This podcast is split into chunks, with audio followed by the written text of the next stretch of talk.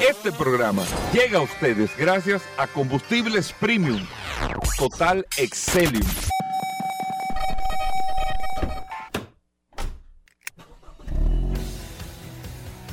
Bienvenidos al programa número uno de movilidad en la República Dominicana. Vehículos en la radio. Bien amigos y bienvenidos a Vehículos en la Radio, señores, buenos días. Hoy es miércoles, gracias a todos por la sintonía. Parece martes, porque estamos como, como cojos con la semana, pero bueno, gracias a todos por la sintonía. Hoy un día eh, bastante dinámico aquí en Vehículos en la Radio, con muchos temas importantes, interesantes para compartir con todos ustedes y con muchas sorpresas eh, también relacionadas con, ese, eh, con este sector de vehículos que la vamos a compartir en el día de hoy. Así que bueno, gracias por la sintonía, siempre después del sol de la mañana. Ustedes comparten con nosotros aquí a través de la familia de Sol y de Radio Cadena Comercial estas dos horas completas hablando de esta industria, de esto que tiene que ver con la movilidad y tantas cosas importantes que van a pasar en los próximos años en República Dominicana relacionadas con la movilidad. Así que bueno, un abrazo amigos oyentes, gracias por estar con nosotros, gracias a los que están en el WhatsApp, en el 829-630-1990. 829-630-1990, que es el WhatsApp de Vehículos en la Radio y ahí usted puede compartir e intervenir con nosotros y escribirnos y todo lo que quiera a través del WhatsApp que está de la mano de Paul Manzueta. Paul, bienvenido. Gracias, Hugo. Gracias, como siempre, por la oportunidad que me das de compartir contigo todos los días en este programa Vehículo en la Radio.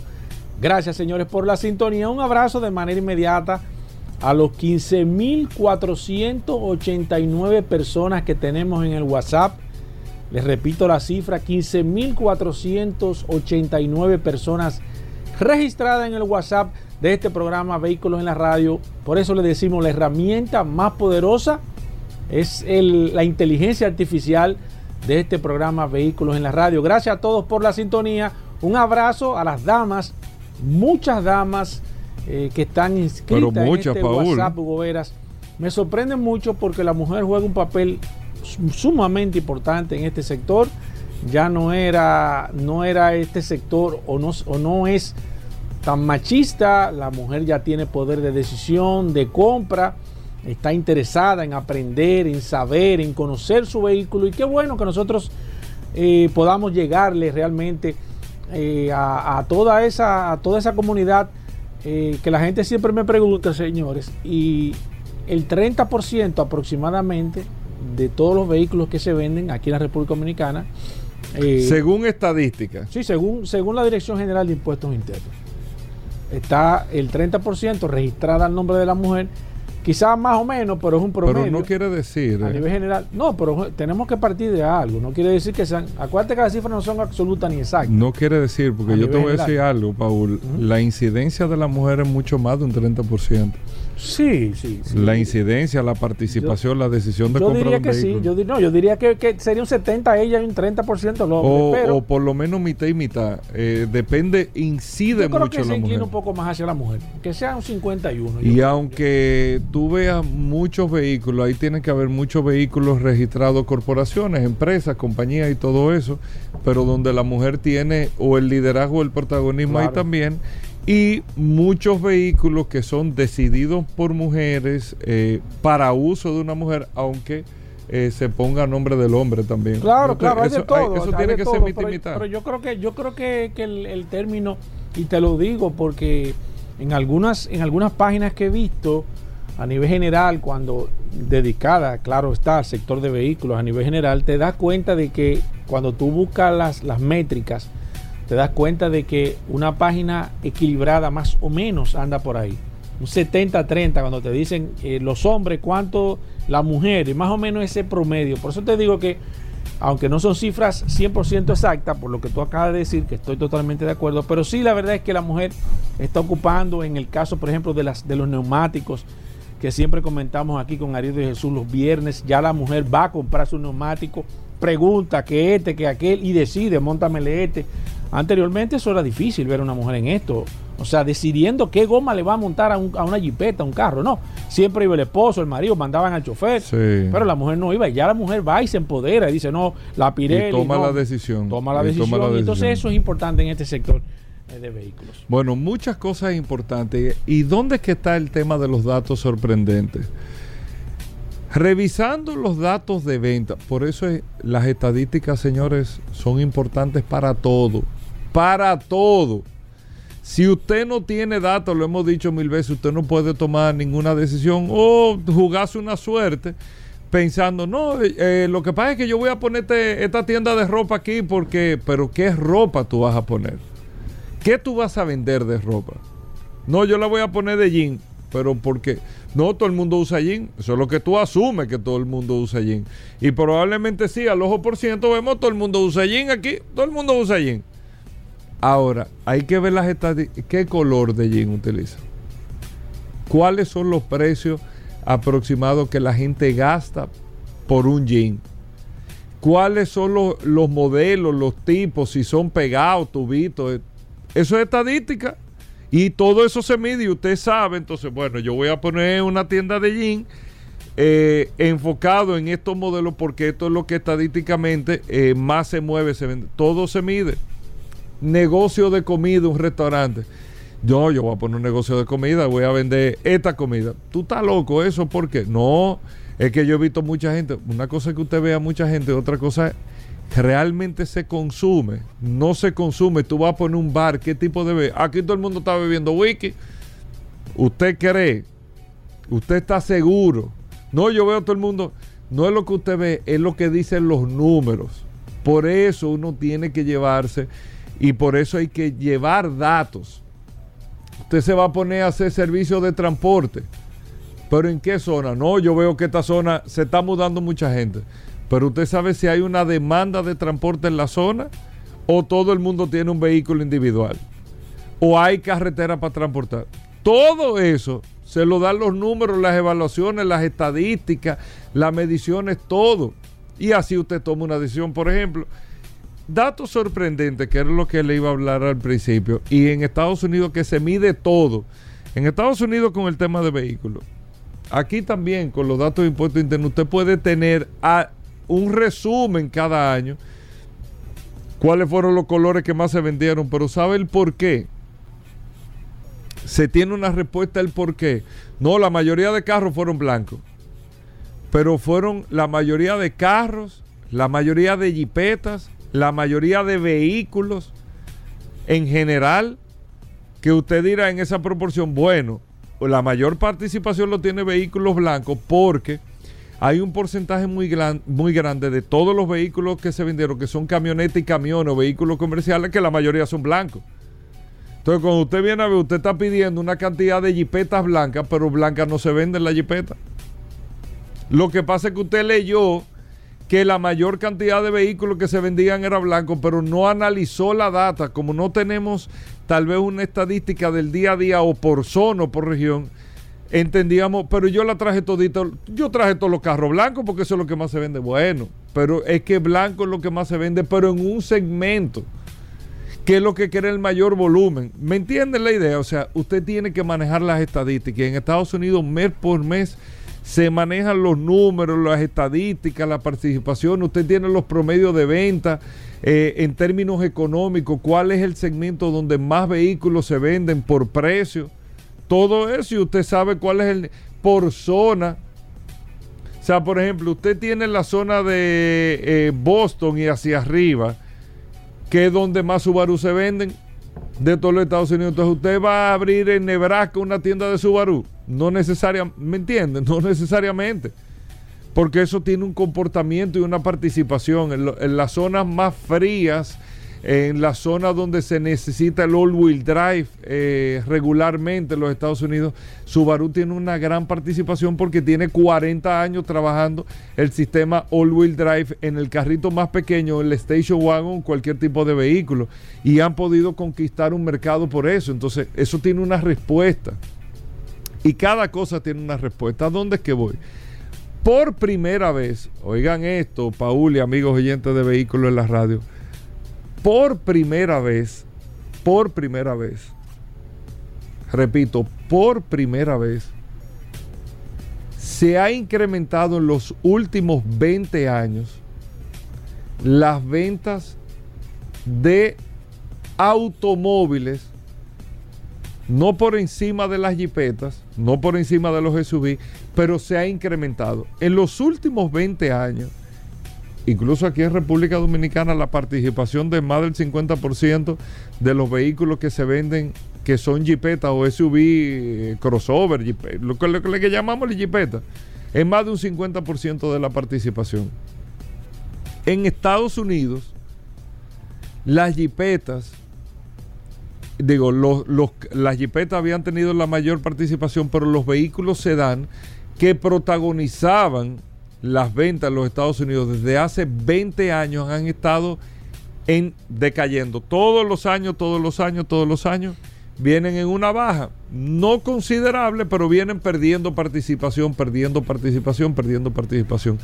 Sin embargo, el año pasado referente a este año, el primer trimestre del año pasado, los primeros tres meses del año pasado, referente a los primeros tres meses de este año, las ventas de vehículos eh, automóviles en Estados Unidos el pasado año fue un 19% en el primer trimestre, 19.2%, y este año del, del global, estamos dejando las camionetas, estamos dejando las jipetas afuera. Y este año, amigos oyentes del programa, la participación en este trimestre fue de un 22%, casi un 3%, por, 3 más que en el año 2022. Usted dirá, pero un 3% es un disparate en el incremento. Pero ha sido el único, el único trimestre en los últimos 20 años que los automóviles han tenido un incremento por, eh, por encima de lo normal, en vez de descender o mantenerse porcentualmente, se han incrementado las ventas de los automóviles. Usted puede salir de una vez, bueno, ya se está revirtiendo la dinámica con eh, eh, la venta de automóviles. La gente se cansó de la jipeta, que fue una de las cosas que yo leí. No necesariamente. ¿Qué está pasando? la participación de los vehículos eléctricos, la participación de los vehículos híbridos, la participación en buscar la, alternativa y la eficiencia de los combustibles, ha empezado a llevar a la gente en los Estados Unidos a mirar de nuevo al segmento del automóvil, vehículos más livianos, de menos consumo, en el caso de los eléctricos de menos demanda de energía porque son menos pesados, ha empezado a mirar, a poner a mirar a la gente al tema de eh, el automóvil por encima de la jipeta.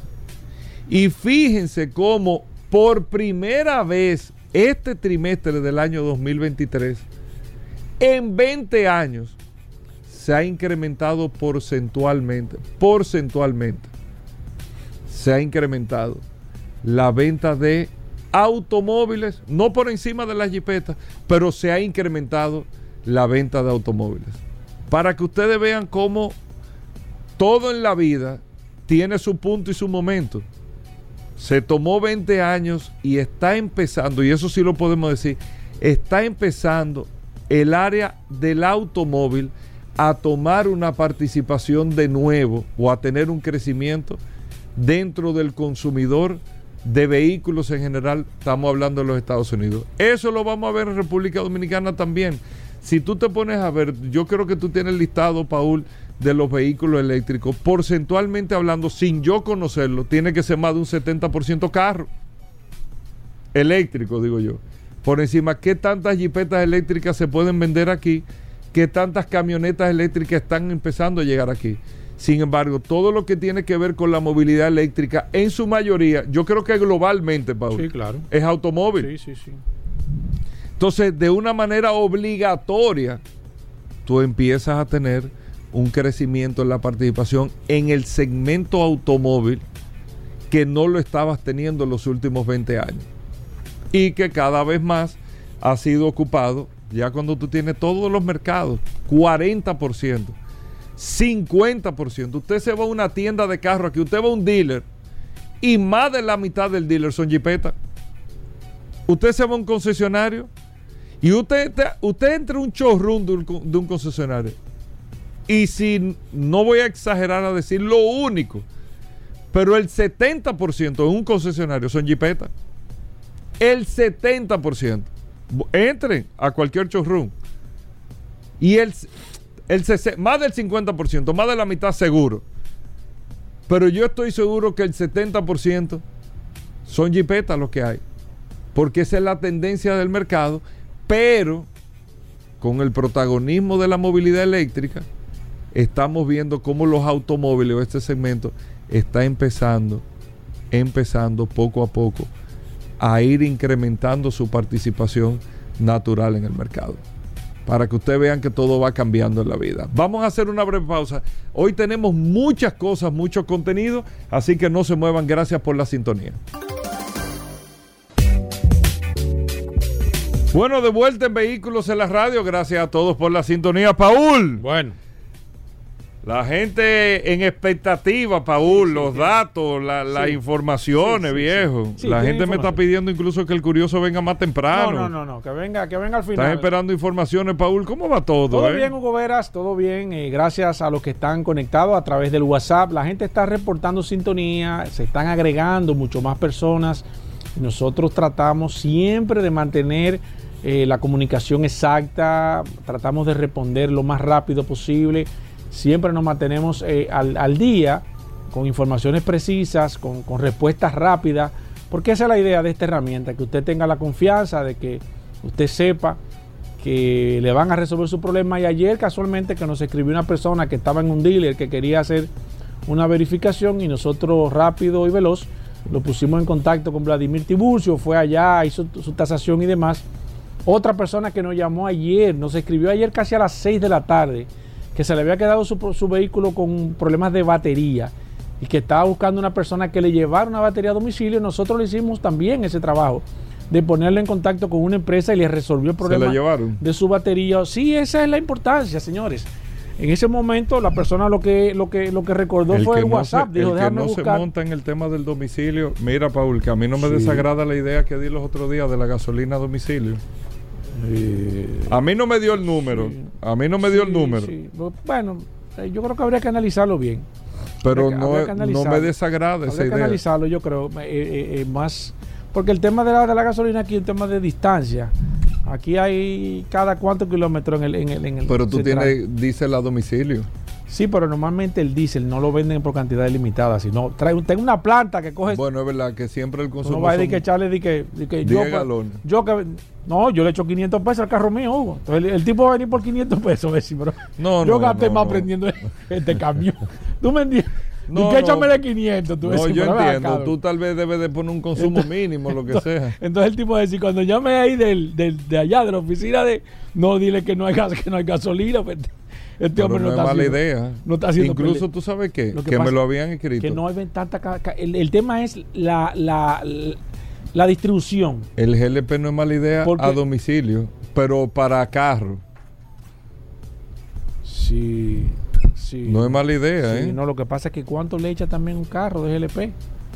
Un carro de GLP coge, coge Lo que pasa es que tú no lo tienes que ver como uno, sino el volumen. Ah, pero tú uno aquí y uno, y uno en el carrizo, Gobera. No, no, no.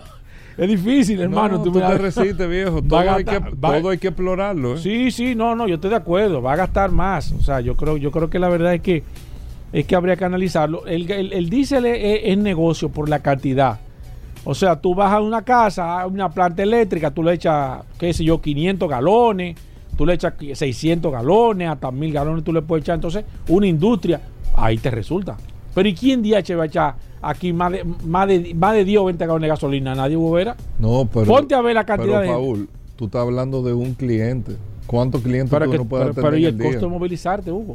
Porque tú tienes que calcular eso. ¿Cuánto te cuesta a ti un camión de combustible? Tú Ponte tú que tú hagas un contrato con un banco y tú le lleves a todos los ejecutivos No. cuántos carros son. No, no es que le conviene más que vayan a la bomba, y hacer un contrato con la bomba, gobernador, y que la persona vaya y se quitan ese problema. No es mala idea. No Le es mala que metiendo un no, camión no, de pero de verdad no es mala idea. No, lo que te digo es que a mí no me da la rentabilidad. O sea, no me da la rentabilidad. ¿Y tú crees que aquí no hay gente que ha explorado eso, gobera? Todos esos que tienen camiones de combustible diésel y diga, tienen que haber analizado, pero no, no, no, el número no da. Creerás tú que lo deben de haber analizado. No, es que ahora se por- es presentó un proyecto cantidad. ahora en Los Ángeles para hacer un tren eh, rápido a Las Vegas.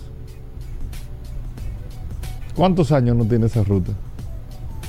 Ah, Sí, no, no. pero ahora fue que se presentó. No, no, Mil pero- gente lo debe no, de haber analizado. No, y que, y que, y que está la demanda. Una inversión de 10 mil millones El de tema es que cuánto gasolina tú le vas a echar a un carro. Eh, eh, ok, vam- vamos ahí a la no, la oficina de demanda Hugo. está. La demanda Hugo está. lo llenó. Paul 500.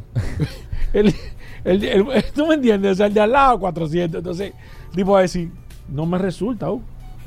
No me resulta. No, Entonces, cuando el tipo yo- viene... A mí no me dio el tema del margen según lo que tú me explicaste. no, viene el tipo quizás de la zona de, de, de Jainamosa, de Invivienda, con el camión. Y ya. y echa aquí 500, Hugo, el tipo va a decir, no, Hugo, no, no, no, no.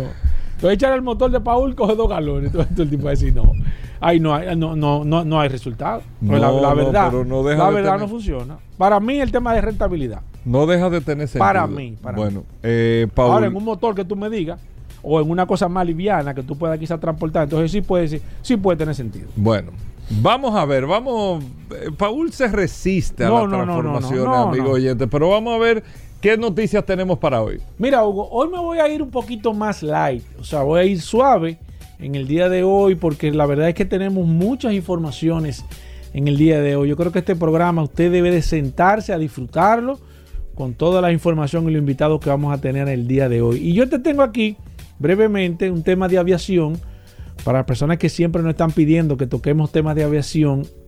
Me están también pidiendo a través del WhatsApp que hablemos de camiones, de vehículos comerciales. Le prometo que vamos a hablar en esta semana también de camiones, de vehículos comerciales, de tractores, que yo sé que hay muchos apasionantes. Tenemos muchas personas en los Estados Unidos principalmente que manejan camiones.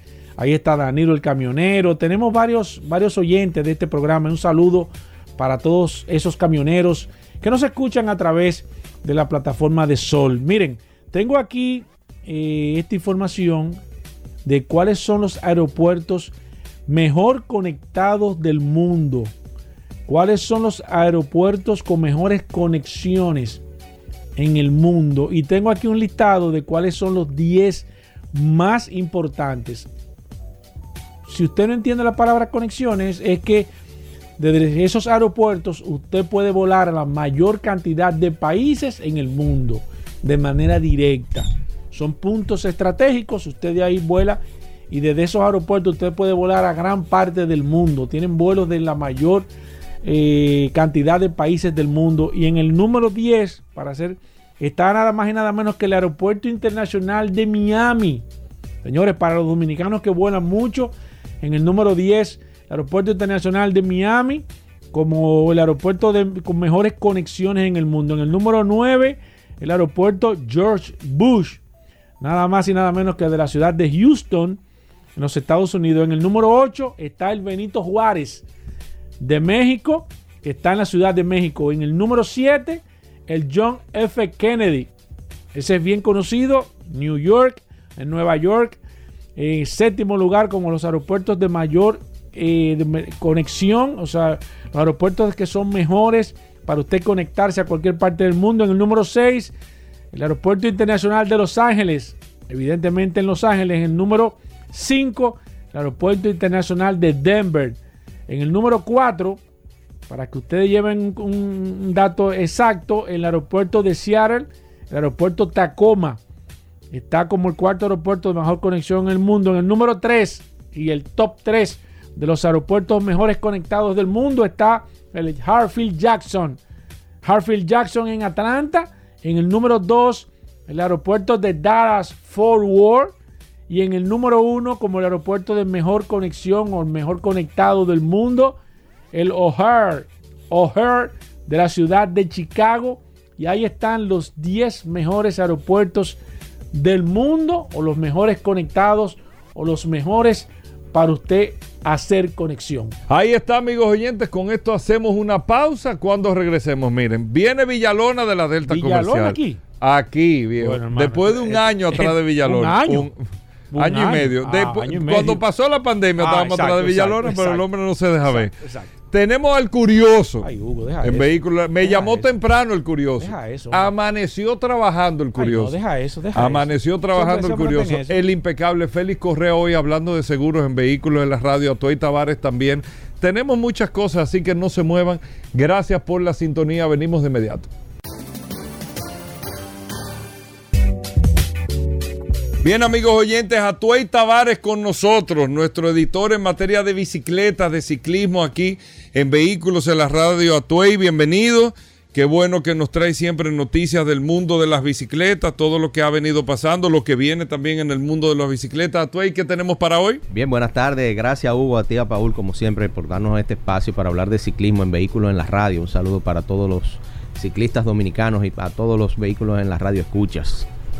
Paul, Cuéntame. mucha información, Ajá, hay mucho, hay, hay mucha actividad, información importante, Atoy. oh, pero súper importante. Ok. Para comenzar, la delegación dominicana que fue al Panamericano de Enduro en Costa Rica En tuvo Costa- una sí, destacadísima participación, Ajá. resultando Waldo de la Mota, campeón panamericano de la categoría veterano y bike. ¿Cómo? Asimismo, Ah, Ricky, duro el hombre. sí, sí, eh, y Ricky Tarrazo quedó subcampeón panamericano en la categoría Master y bike también. Los, los demás muchachos no tuvieron tanta suerte, pero también tuvieron participaciones destacadas porque, por ejemplo, Jaime Cáceres sufrió una caída y con todo y eso quedó, quedó en el quinto lugar.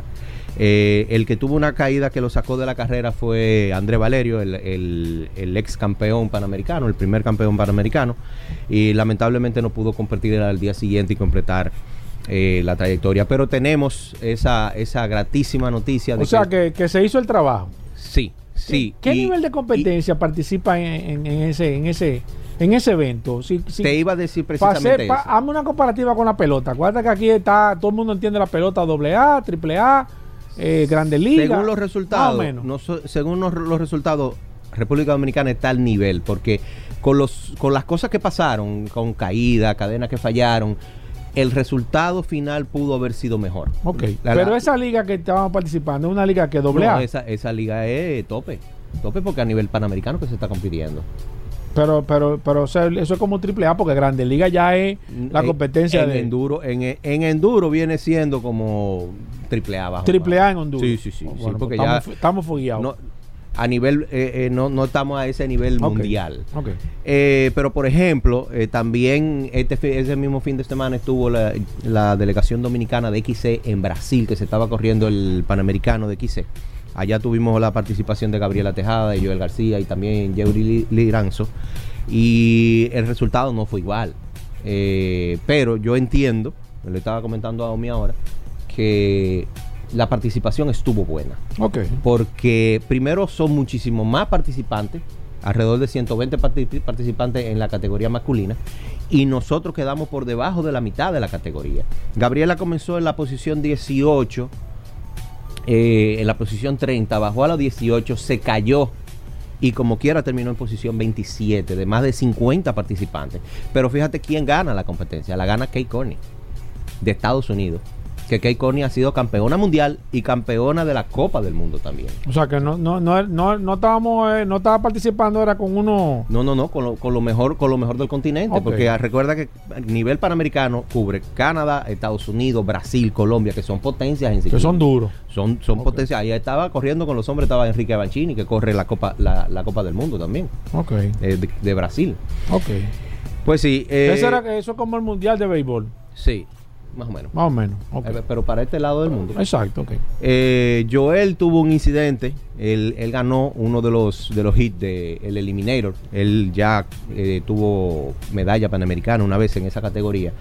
Pero hubo una penalización ahí por una supuesta salida temprana y, y no pudo tener esa medalla. Pero nada, mejor suerte para los muchachos de XC para la próxima y que se sigan preparando y, y felicitaciones de cualquier manera porque estaban corriendo al- a un altísimo nivel. Ok. Este fin de semana se va a correr la prueba en pareja. Hay muchísimo entusiasmo con la prueba en pareja. Incluso se hicieron unas modificaciones en la ruta y se incluyeron ¿Dónde se va a correr?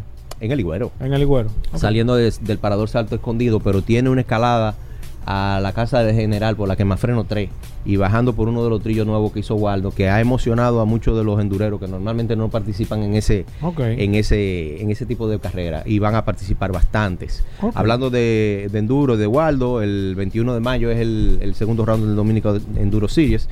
También se corrió este fin de semana la Copa Nacional de Mountain Bike que le está organizando nuestra amiga Jenny Suriel, Ah, que se dio muy, pero muy está buena. llena la agenda, muy buena, mucha participación, hay muchísima, muchísimo entusiasmo con esa copa.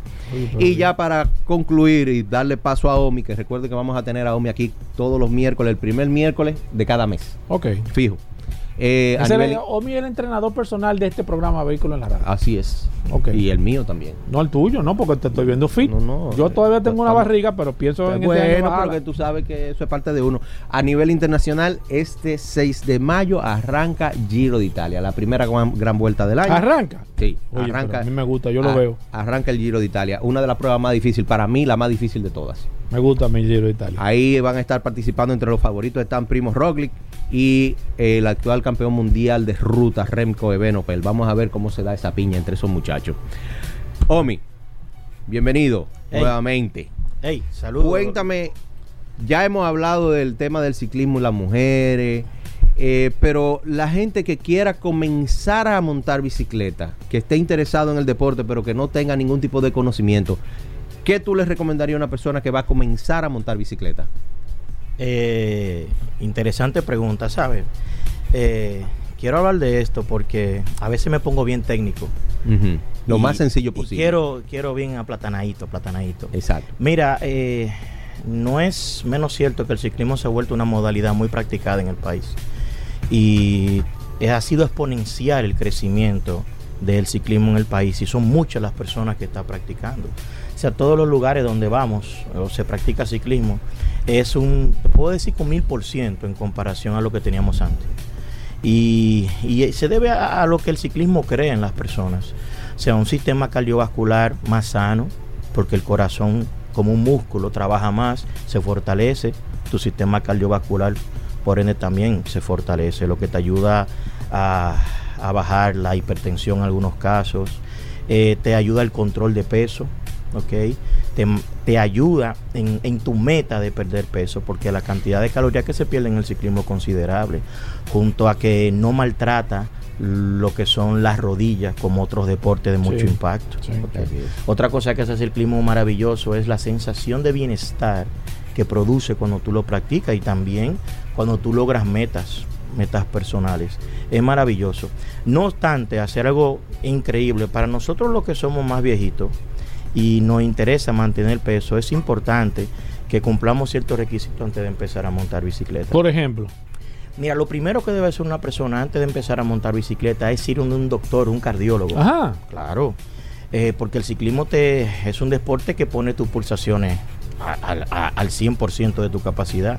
Y si tu cuerpo no está acostumbrado a eso, eh, puede traer problemas y consecuencias. Si tú tienes un tipo de arritmia, una falla cardíaca, puedes, puedes tener un ataque cardíaco. ¿Por qué? Porque tu cuerpo no está preparado para recibir el estímulo que se te está dando. Es como cuando tú subes unas escaleras, que tú estás Sí, sí, te sofoca. o tú terminas. ah, Sí. El ciclismo es diferente, el ciclismo lo multiplica porque es tu peso que tú estás arrastrando. ¿Ok? Entonces, por tal razón, lo primero que tienes que hacer es ir donde un doctor que te diga sí, dales. ¿Ok? Yo, Tú estás ready. Tú estás ready. Particularmente, yo no acepto a nadie que no venga con un. Con, Con con, con un chequeo ya previo. con de un chequeo carro. previo que diga que yo le puedo dar para allá, porque puede ser peligroso. Otra cosa que debe de hacer es elegir bien su bicicleta, elegir el tamaño correcto, porque si eliges una más pequeña o una más grande va a ser un problema. ¿Ok? Vas a ir a practicar el deporte y vas a decir, oye, pero qué incómodo está esto. Esa bicicleta de ruta básicamente tienen las gomas del mismo tamaño. No pasa igual que mountain bike, que hay gomas 26, 26, No, 27.5, cambian, cambian. 29. ¿Tú te acuerdas que había? Tenemos desde 23 hasta 32, Es- eh, dependiendo la modalidad. él, habla de la- del tamaño del aro. eh, eh, Exacto. eh, Ah, no, son- eh, Omi te habla del tamaño del, del ancho de la goma. El ancho de la goma. Ah, que oh, no me la sabía. Sí, Ah, sí, sí, ok, sí, sí. ¿Recuerdas lo que yo siempre digo? Que el, el ciclismo es milimétrico. Sí, Sí. por, eh, es milimétrico. Y no, no cambia en la bicicleta de ruta, es La, la, estándar. la bicicleta Sí, de ruta eh, de largo este- es estándar. Estándar en La di- 700, 700 centímetros. 700. O, Ok, la 20 dif- la o vi- o diferencia, 29 entonces- en pulgadas. La, 20 la diferencia entonces, eh, la goma sí cambia, el tema el del ancho. tamaño de la goma sí cambia, ¿Y dependiendo qué de la lo que- di- cuál es la, la mancha, la más estrecha, la diferencia? ¿Qué velocidad? Te ayuda con velocidad y comodidad. Por lo general la más ancha te da más comodidad porque se le echa menos aire. La, la de 23 se le echaban hasta 120 eh, PSI de presión. Sí. La- las gomas ahora por 28 se le pone entre 80 y 90 de presión. Yo uso 30 adelante y 28 detrás, pero porque mi bicicleta está preparada para eso. Y se nota muchísimo la diferencia en cuanto a comodidad al rodar. Eh, eh, con, con una simple diferencia de 2 ¿En milímetros serio? de ancho. Sí, así Sí, es. se siente bastante y también el, el- el- el camino se siente más duro, más rústico, dependiendo la goma y la cantidad de aire. No me sabía eso. La diferencia de 20 libras en una bicicleta te da una comodidad y un confort o te, te hace andar más rápido. También. Y, y eso también es importante. Ok. Eh, luego que tú tienes el SAI, el SAI correcto, es bueno que vaya de una persona. El SAI viene de, de acuerdo de que al tamaño de la al persona. tamaño tuyo. No al peso. No, no, no, al tamaño. Ok. Ok. Hay small, X small, ML, XL. Como si fuera una camiseta. Exactamente. Ok. Y no solamente el tamaño de la, de la persona también, sino de su ergonomía, de, de- porque hay gente que son paticortos y hay otros que son mal tallados como yo, que tienen la pierna más larga de la cuenta. Exactamente. Entonces ahí le voy a recomendar a esa persona que lo primero también Pero que debe verdad. hacer es ir donde un biomecánico que, aplicado al ciclismo, que lo posicione de la manera correcta. Porque el simple hecho de tú estar perfectamente bien en tu bicicleta, pero que el sillín tenga la punta para arriba, usted no va a aguantar esa bicicleta por 5 kilómetros. Y va a decir que ya va a dejar la bicicleta, no la va a eso es demasiado incómodo. Oh, pero te Nadie aguanta ese te- chucho. Te, está violando, papi. Sí, sí, eso no lo aguanta, eso no lo aguanta nadie, un sillín así. Desde que vaya de un biomecánico de confianza, todas las tiendas tienen uno. biomecánico que hace te, te, te recomienda de acuerdo a tu tipo de cuerpo. La Exactamente. bicicleta que te conviene. Co- exactamente. Y también te posiciona de la manera correcta. Ok, ¿Ok? Eh, yo trabajo eso también. sí. O las personas pueden ir al biomecánico de confianza la- o a la tienda que tienen En la uno. tienda siempre tienen un Por lo biomecánico. general recomiendan uno. O- ok, pero no tienen uno ahí, te recomiendan. Te recomiendan uno. Ok, ok. ok. O algunas tienen algunos ahí. Ok. ¿ok?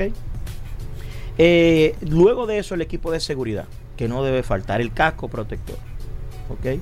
Porque eso es la diferencia entre la vida y la el muerte. único equipo de seguridad que recomienda a un ciclista es el casco. Actualmente sí. No- Sí. Dependiendo la modalidad de ciclismo que esté practicando. Exacto. Porque si es enduro, ya ese se forra como si fuera un, un motocross. Exacto. Exacto. Pero el imprescindible es el casco. El Si- casco. Si, El usted, casco. si usted gastó un dinero y después dice que no tiene para comprar el casco, mejor no compre la bicicleta. Exacto. Mejor, Tiene que mejor comprar un comprarse una más barata y, y Y, invierta y en- sobre todo compre un casco ¿Cuánto cuesta un casco bueno? original. ¿Cuánto cuesta A partir de 1500 pesos. Mm. Ok. Eh, la diferencia, la- ese barato y te va a proteger igual que uno tope de gama. La diferencia entre los cascos va a ser el peso, Sí. Ok. ¿ok? Con el material que El está más hecho. costoso es, es más liviano. Es que es más liviano. Tú te pones un casco que tú sientes que no tienen en la cabeza. Ok. Exacto. Y como el ciclismo es un tema de peso, Sí. mientras menos peso, más rápido, porque tú tienes que arrastrar el peso que tiene la bicicleta. Normalmente en todas las marcas tienen eh, diferentes modelos para los diferentes bolsillos, tanto bicicleta como casco, como ropa. Por ejemplo, la marca que yo uso, que es la Met, yo tengo tres cascos Met. Eh, el, el de mountain bike, el full face, que me protege la cara, y el de ruta. Y por ejemplo, para, para decirte así rápido, el Met tiene eh, un, un casco de ruta, el modelo Idolo, que cuesta 70 dólares nada más. Pero hay el Manta y el que usa Tadespo Gacar, que no recuerdo el nombre ahora mismo, que, que cuestan 200 y pico de, lo- de dólares. Que son ya pro- cascos pro- profesionales. Y en- también le ponen chulería. carbón y eso. Sí, sí, sí, también para cobrar. Pero lo, lo- exacto, pero lo que digo que pueden empezar con un casco de un casco que sea original, que no sea una, una copia. Eh, Claro, Exacto. sí, sí, que sea un casco que esté homologado. La originalidad te Exacto. garantiza las pruebas de laboratorio que se hacen para seguridad. Un De- casco falsificado no hace ningún tipo de prueba. Exacto, mejor antes sin nada. Eh, El, el- mucha gente, eh, y escúchame Omi que interrumpa aquí, eh, se está dando mucho, el tema se le está dando más importancia a la pinta que a la protección. Eso es cierto. Y ah, eh, coja su pinta en ropa, en bicicleta bonita y todo lo otro, pero nunca con protección. Y, a- y te lo están vendiendo y te lo dicen réplica. Exacto, para que tú sepas. Exacto. Sí, luego, luego que ya tú tienes todo lo anterior, es bueno que aprendas las reglas del lugar donde vas a ir a montar. Porque se- hay reglas, por ejemplo, en el mirador, para ponerlo como ejemplo, hay un carril exclusivo para los patinadores y uno para los caminadores y corredores. Y hay un carril exclusivo para los ciclistas. Es bueno que entienda esa regla para que no entre a un carril Claro, donde no, le vaya a causar un accidente. algo. Exacto, uno dirá, por eso da, eso está por sentado. No, no, No, es así. Yo no. encuentro ciclistas del lado Claro, y ha sucedido accidente. Claro, y he encontrado caminantes del lado de los ciclistas y eso ha provocado Eso accidentes. Cierto. Como nuevo al fin, tienes que enfocarte en ti, en tus sensaciones cuando vas a montar. Mm, Cuando tú llegas aparte vas a encontrar personas que andan a velocidades, y- pero tienen una experiencia también que te llevan de años. Claro. Tú tienes que empezar sintiendo tu cuerpo de menos a más, sin intentar caerle atrás nunca a una persona. Tú estás llegando nuevo, ¿ok? Y tienes que empezar tranquilo a montar, eh, llevándote de las sensaciones de tu cuerpo. No te puedes exigir más de tu capacidad. Y empieza dándole una vuelta. Eventualmente tú vas a poder darle dos, tres, cuatro, Claro. como todos. Claro. Pero tienes que empezar despacio. Eh, la, la bicicleta, por lo general, traen hasta 22 cambios. Es importante que usted aprenda a pasar los cambios de su bicicleta. sí. Uno dirá, oye, por eso también da por sentado. No, yo me he encontrado personas que vienen a mí para que le enseñe que no saben para qué funcionan esa palanquita. Y, y lo importante es que tienen que, que aprender para que sea más fácil, porque esa palanquita le ayuda a poner la bicicleta más rápida o más lenta, o en la subida más cómodo, más fácil de subir. ¿ok? Algo que debe de hacer también es la hidratación. Llevar siempre su hidratación a mano, porque la bicicleta es un deporte que te hace sudar, especialmente en nuestro país, que es el Claro, Caribe, sí. y eso evita Uno la- suda sin hacer nada. Claro, la, hidra- hidratación es importante. Si te deshidratas, te vas a perder el nivel. Sí. Eh, si nosotros cumplimos estas reglas básicas para iniciar, Va a ser sencillo, no va, a ser traumático. Sumamente sencillo, porque hay personas que me han dicho, mira, yo empecé, pero es que me dolía aquí, Sí, me dolía allí sí. Y me cansaba. Bueno, lo que pasa es que tiene que un proceso de menos a más. Claro. Y eso va a hacer que el ciclismo vuelva a ser divertido para ti, como cuando tú eras muchacho. Claro. Y además va a tener, va a obtener también los resultados que tú estás buscando. Correcto. Que es lo más importante. Teniendo en cuenta, nosotros los dominicanos somos personas que queremos las cosas rápido y volando. No siempre, todo, todo la, la inmediatez ahora. El inmediatez y esto es un proceso. Claro, como todo. Como todo. Y dentro de 6 a 7 meses que tú vas a empezar a ver los resultados que tú querías Claro. cuando tú iniciaste. Porque es despacio. Lo importante también, Omi, con esto finalizamos, es buscar la persona correcta que te pueda llevar, que te pueda eh, conducir, que pueda adaptarse a los requerimientos que tú tienes. Y me imagino que la mejor persona que nosotros podemos recomendar eres tú. Yo ando buscando, me interesa el deporte, quiero aprender. ¿Cómo me pongo en contacto contigo, Omi? Ok, mi teléfono es 829. ¿Tú tienes WhatsApp? Dime. ¿Tú tienes WhatsApp en ese número? Sí, sí, sí. Ah, ok, repítemelo para yo. 829 No, pues aquí hay gente que si tú no tienes WhatsApp no, ya no quiere. 762 Ok. 7016. Repito, 829 762 7016. Y a través de las redes sociales, ¿cómo yo te puedo seguir? Ver lo que tú haces, los videos que tú subes, los entrenamientos que tú le haces a las personas, los resultados de personas que ya han logrado realmente lo que se han propuesto. ¿Cómo lo puedo ver? Eh, en Ovo, eh, rayita debajo, Smart, rayita debajo, Training. Repito, Ovo con B chica, Exacto. rayita debajo, Smart de inteligente en inglés, rayita debajo, Training de entrenamiento en inglés. Y si no, ahí también está tu teléfono. Exactamente. Te puedo llamar con toda confianza. Con toda confianza. También me pueden visitar a mi oficina, que se encuentra en la Plaza Mer, 1212, eh, de la avenida Rómulo Betancourt, y mi segunda local en Ah, Rómulo Betancourt, duro. 1372. Ah, pero el hombre va duro. Ya tiene dos oficinas. Tú- tú- Dos Ah, oficinas tiene. Y la gente que quiera comunicarse contigo, lo que tienen Yo no sé alguna, si- yo no sé alguna si ya- queja, alguna... Yo no sé si la gente quiere comunicar conmigo. Sí, no, no, hay mucha gente que quiere hablar contigo O- porque Omi, te Omi dicen- es una cosa terrible. El cacique, yo no, no, si hablan del cacique es Atuay, Atuay, la gente que quiera ponerse en contacto contigo, ya sea que tenga una competencia, que necesite que venir al programa, que necesite que tú le hagas, la- le hagas un, un artículo, que quieran ponerse en contacto contigo, una compañía, una empresa, ¿cómo lo pueden hacer? A mí me pueden seguir de manera personal como Tavares Atuey en mi cuenta de Instagram, que esa es una cuenta abierta que solamente, básicamente es de ciclismo, que que se publica ahí. A veces yo suelto una tuizada, pero... eh, Ahí te pueden seguir. Exacto. Arroba Tavares, Tavares Tavares con Z, con. B y con Z, Atuey. Y recuerden que tanto Omi como yo eh, somos colaboradores de las revistas Ruedas, que tiene su página revistasrueda.com y la cuenta de Instagram arroba las revistas Ruedas. De hecho, Omi tiene un artículo que se llama Entrenando la base, que es para principiantes, Ajá. lo pueden buscar, eso está ahí Interesante. eh, desde hace un tiempecito, que fue uno de los primeros artículos de él, que pueden ir buscando todo, el- en el buscador de la revista pueden ir buscando cualquier tipo de información de los colaboradores que nos han hecho los aportes. Bueno, perfecto, Tuey. Muchísimas gracias. La revista en ruedas, ya la gente lo sabe. A Tuey Tavares también para que te puedan seguir. Nosotros hacemos una breve pausa. Venimos con más noticias e informaciones. No se nos muevan. Estamos de vuelta. Vehículos en la radio. Bueno, de vuelta en Vehículos en la Radio. Agradecerle a todos la sintonía y compartiendo con nosotros hoy miércoles en este espacio. Tenemos a nuestro amigo, todo el mundo lo conoce como Villalona. Aquí no es. Y no ni- Fernandito. Exactamente. Villalón está con nosotros, nuestros amigos de la Delta Comercial, la parte Toyota. Villalona, eh, pode- ¿cómo, ¿cómo podemos decir? El director de venta de Toyota.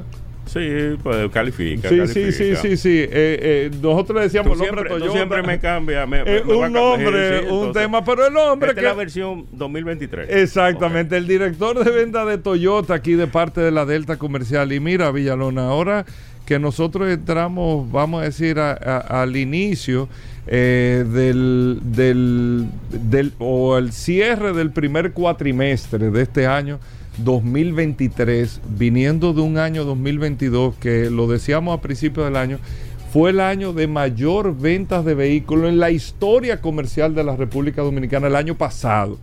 Y este año lleva un comportamiento eh, similar, lo podemos decir de esta manera, eh, a lo que fue el comportamiento del año pasado, para principalmente vehículos nuevos, incluso eh, como nunca antes en la historia eh, de la República Dominicana, porcentualmente hablando en términos de crecimiento, el vehículo nuevo se le impuso al usado.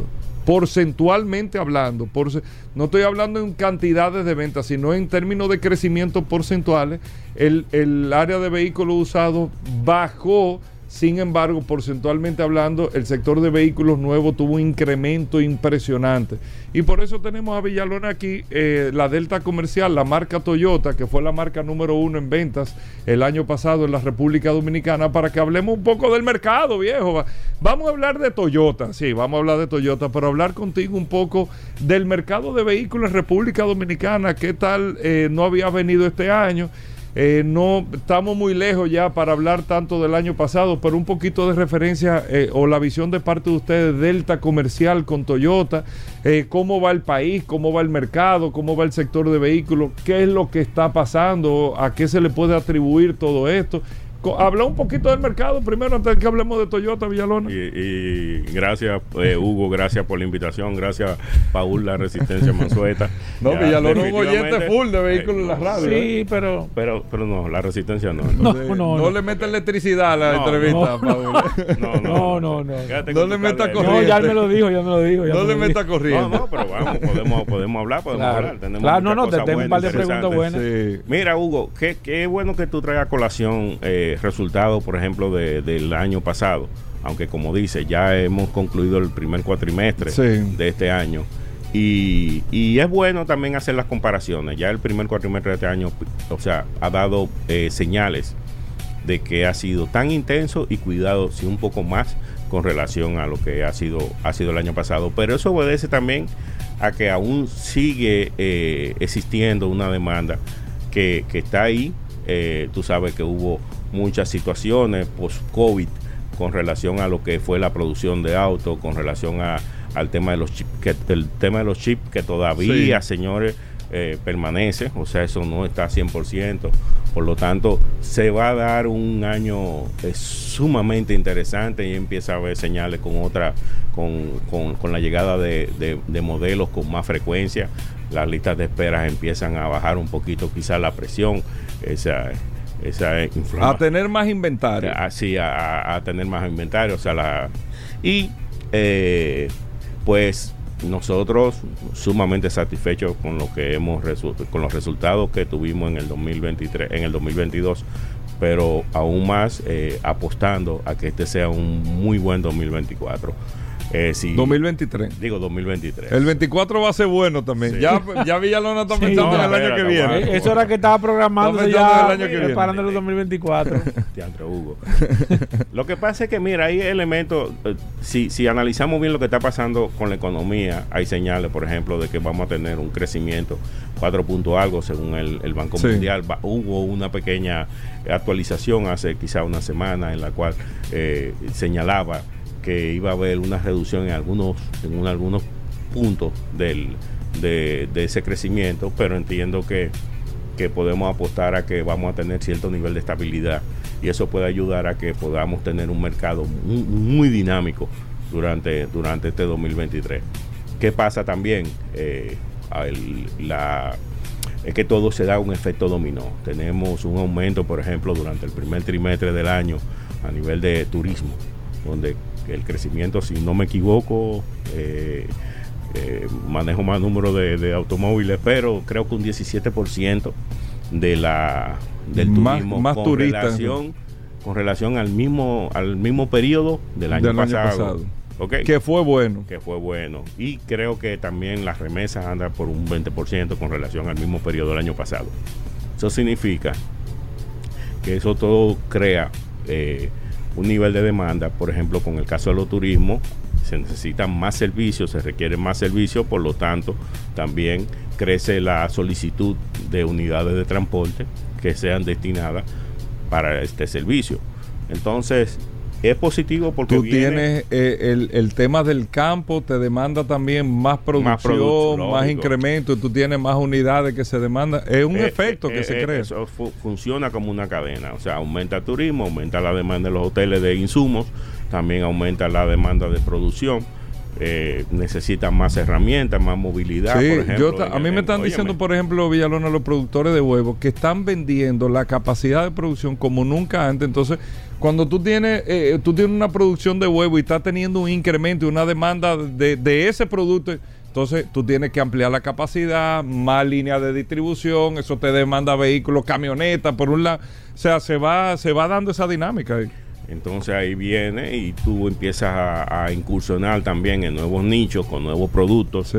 en los cuales tú quizás en un momento determinado no tenías ese nivel de participación, pues entonces eh, aumenta tu presencia en, con, con- de tu marca dentro de, en caso de Toyota, por ejemplo, eh, para darte para darte un dato, nuestro modelo de carga ahora eh, Light Ace, que es la furgoneta eh, más pequeña de la familia de La carga, verdad que ustedes están trayendo y, eso, sí. y el pick-up ha sido realmente un producto que, que ha calado bastante bien a nivel de... Y con precio, viejo. no, Ustedes tienen tiene un buen precio. buen precio y sobre todo es un vehículo que promete crecer junto con el empresario que va creando un nuevo proyecto y eso es lo que andamos buscando con este tipo de Esa. Light Ace es muy para pymes también, para ese pequeño negocio que el va emprendedor, creciendo. el emprendedor Exacto. tiene en ese producto el aliado perfecto que lo va a acompañar durante todo el proceso, desde la creación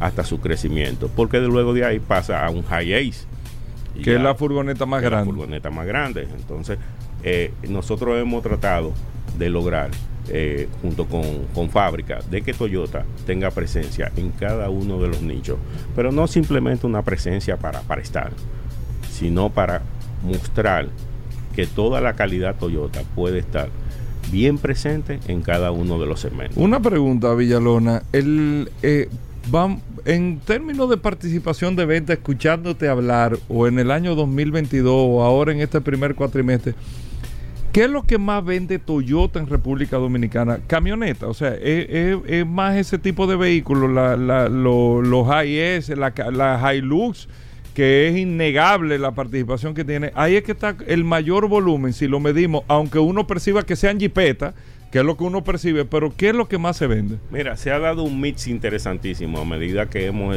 estado eh, creando una- un, un line-up mucho más amplio. pues se ha dado un mix mucho más eh, eh, interesante y, como digo, diverso en cuanto a lo que es la propuesta de, de Toyota. Hilux definitivamente es el producto que lleva la Es lo que más se vende. Es lo que lleva la bandera de, de nuestra, de nuestra línea y, y bueno, y ha crecido en participación en el mercado de una manera eh, realmente increíble y eso es gracias a la fiabilidad del producto y de los consumidores que confían siempre en, una, en un producto como Toyota Hilux. O sea, hay versiones para cada tipo de utilidad, para cada tipo de cliente. Otra cosa, se suman, por ejemplo, la Land Cruiser, la versión, la serie Land Cruiser 70, que es un, una versión. Esa es la que es cuadrada. Sí. Y entonces a nivel de camioneta de una cabina y doble cabina, ha estado aumentando su participación también sí, en nuestro, en nuestro mix. Incluyendo que el precio es más caro que una Hilux. Sí, claro, un producto totalmente, entonces? no, es un producto totalmente. eh, hay ciertas, eh, cierto tipo de, de terrenos muy, muy agrestes también, donde hay clientes que, que tienen algún tipo de, de siembra, vamos a decir, de cosecha en ese tipo de terreno y entonces quieren quieren tener un producto todavía mucho más rudo en el terreno. O sea, a muchas veces tienen la Hilux y tienen la La Cruz 70. La La Cruz 70 ya tú sabes. Ellos saben que pueden subir. Que no las rompen. No, no, y entonces la Hilux es la de paseo. Sí, sí, su- sí, sí. su- Pero ahí es que tal el, el eh, porque te repito, podemos tal vez aspirar. No, Toyota, la Land Cruiser, la Prado, es- tienen un segmento importante. eh, y yo sé, y eso tú lo ves en la calle, tú lo mides. Tú ves la Forrunner, es, innegable la Forrunner que tiene una caja que no cambia, viejo. Es una cosa increíble. El tema de la Forrunner, la verdad que es un fenómeno de la Forrunner.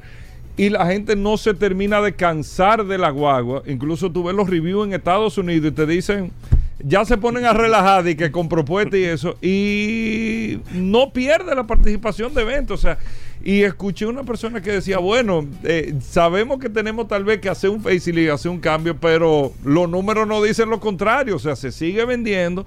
Tú le pones dos o tres accesorios más, hace una edición aniversario, le pones una línea y la guagua se sigue vendiendo de manera increíble.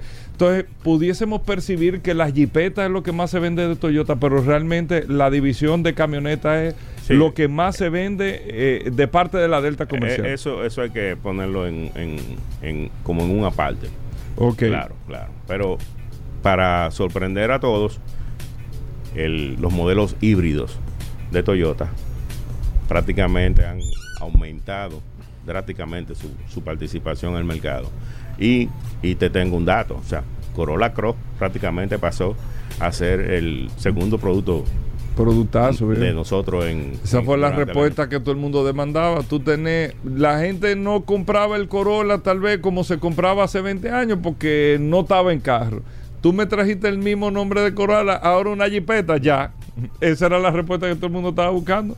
Te digo que ha sido bastante positivo la aceptación de, de Corolla Cross y lo más importante, el feedback de los clientes con relación a su experiencia con eh, Corolla Cross. Pero sobre todo la parte híbrida, porque ha resultado ser, o sea, el, te digo, la estrella en cuanto al, al, al- al tema de las ventas. Villalona, tenemos que necesariamente, de mi parte, irnos al mercado internacional. Vamos. Porque No, para tú nadie, le hablaste de híbrido para y entró nadie- vez. puedo- Para nadie es un secreto el corrientazo. Sí. que Toyota eh, públicamente y su CEO han, han hecho declaraciones sobre alguna resistencia que ellos tienen o, la poca fiabilidad o que la marca no está de acuerdo al 100% a hacer la transición de vehículos eléctricos.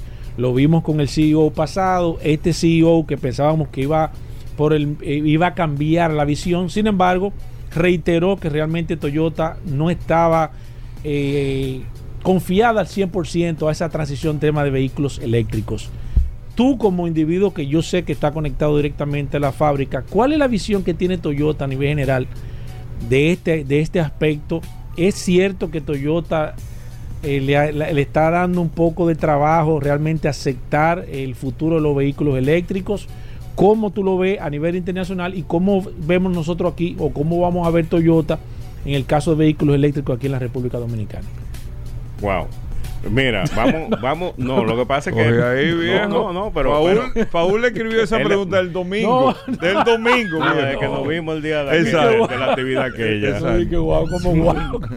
No, mira, qué bueno, qué bueno que tú, que tú tocaste ese tema y que nos vamos, nos vamos a ese terreno. Mira, eh, Toyota está muy clara y en, en cuanto a, a lo que concierne al tema de los vehículos eléctricos. Tanto su pasado presidente como este fueron bastante precisos Sí. en cuanto al discurso e inclusive tú notaste cierto nivel de, de, de sincronización, vamos a decir, en cuanto a lo que, Claro. a lo que estaban tratando de comunicar. Eh, Toyota se cuida mucho antes, antes de dar los pasos. Y Toyota, recuerden que ya Toyota va por una segunda generación, segunda generación comercial de vehículos de pila de hidrógeno, que es el Mirai, que se vende en algunos países, incluyendo en Estados Unidos, en el estado de California. Y el, el paso al eléctrico, yo entiendo que, que eh, deberán coexistir los diferentes, los diferentes tipos de, de movilidad. Yo en- eso es una apreciación muy personal. Entiendo que no hay forma aún, todavía estamos muy temprano, para lograr una sustitución 100% de un modo de movilidad con otro, sino que van a ir coexistiendo en el tiempo. Eso es como, yo te voy a poner un ejemplo que me lo, me lo comentó alguien ayer. Eh, es como hablar de, del Blu-ray, es el Blu-ray. Exacto. Entonces va a ser, va a ser como esa la experiencia que posiblemente haya con el tema de, lo- de los vehículos eléctricos. Toyota toma mucho en consideración eh, elementos eh, antes de desarrollar. Recuerden que Toyota, el consumidor estaba demandando eh, y inclusive llegaron a etiquetar como que se había quedado un poco atrasada con el tema de los, de los, Sí. de los, de los vehículos de los vehículos eléctricos pero eh, al final, ¿qué sucedió? Ujú. Toyota le dijo, bueno, mira, como ustedes dicen que nosotros estamos un poco atrasados, vamos a, a- a mover esta cortina Sí. y le estamos enseñando 30 modelos eléctricos. 30 modelos eléctricos de los cuales ya empezaron producción donde ya tenemos vehículos en, en comercialización regular como el BZ4X en mercados como ejemplo como China existe el, el, el, el, el- el BZ4 que es la versión Corolla eh, full eléctrico también Eh, y hay otros modelos por ejemplo el CHR el CRH CHR eh, full eléctrico en mercados como China Que ese producto ustedes nunca lo trajeron aquí, el CHR. Ajá. el- no lo trajeron, ¿no? no, no lo trajimos. porque es un producto europeo. Eh, sí, es un producto europeo, pero también era un producto que a nivel de, de- de negociación no era Eh, no era- no tenía era un- no atractivo. tenía un espacio.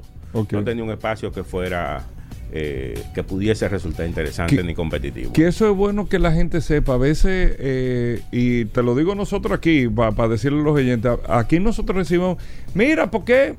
Pongo el nombre Sí, de sí. la Delta, porque, ¿por qué la Delta no está? Esta, esta gente no quieren hacer negocio cuando a veces es que no te lo tienen disponible para el mercado, incluso, o a veces el número, aunque tú lo veas en Europa con un precio, en Estados Unidos con otro precio. Entonces, cuando tú vienes a hacer los números aquí, te dice, espérate, el, el carro llega con unos niveles que ya no, no, no hace atractivo, no va a tener mercado. Villalona, nosotros no tenemos mucho tiempo. Saber, este año para Toyota, ¿qué se puede esperar? Por eso te invitamos también para entender un poco qué, qué se puede esperar de la, de la marca para este año. ¿Qué cosas podrían venir si nos pudieses contar un poco para los seguidores de Toyota? Eh, ¿Cómo será este 2023? Mira, de lo que nos queda de este 2023 viene bastante Que queda mucho, ¿eh? bastante movido. Sí. Sí. pero tú sabes que uno va pensando Sí, como sí, tres meses sí, adelantado. sí, sí. Eh, no Tú, queda, tú estás en julio, va- agosto por ahí ya. Sí, no, sí, claro. sí, así es. Se está dejando, pero es Sí, así. sí, sí, sí. No, no, no, así mismo Y, y es. pensando, pero ya julio y agosto está pasando para Sí, ellos. Y ya están pensando sí. cómo van a cerrar el año y con qué van a tener para Exacto. cerrar el año. Mira, el, es un, va a ser un año interesante, va a ser un año muy movido. eh, llegan productos in- eh, nuevos, llegan eh, productos con, con, con cambios ya de full model chain. O sea, hay cosas interesantes por venir. Vienen más opciones híbridas, vamos a tener más opciones híbridas para el consumidor. que va a estar, va a estar disponible a un precio todavía mucho más competitivo. O sea, eh, ¿qué te digo? Y la, la joya de, que estamos esperando ya con ansias, que la nueva Hilux Gazoo Racing, la nueva GR, la nueva generación que estaba, que ha sido Que la. GR es la versión deportiva, vamos a decir así. Sí, pero esto es una versión deportiva ya todavía mucho más trabajada, con, con- con especificaciones de medida inclusive totalmente diferentes a lo que una Hilux convencional. O sea, es una Hilux con, con mayor, eh, mayor agarre, mayor destreza en cuanto a lo que es la agilidad en, para terrenos, eh, para ti- tipo rally. Fue concebida en base a- al, al- al criterio, al concepto de, de la Hilux Dakar. Bueno, entonces para terminar, eh, Villalón, y antes de que tú te me ahogues, que se ha presentado una gotera aquí en el estudio, eh, eh, Villalona, le diste del agua y te lo voy a preguntar directo porque Dale, tenemos dale. una presión aquí. Entonces sí. tenemos, Paul me lo pasa con los mira, siguen Sí, preguntando. ¿Por qué o si se piensa traer la Tundra nueva, eh, la, la Toyota Tundra nueva y la Sequoia nueva? Que acuérdate, nosotros tenemos un mercado en Estados Unidos muy fuerte, tenemos una comunidad en Estados Unidos, Y Sol es local en Estados Unidos también.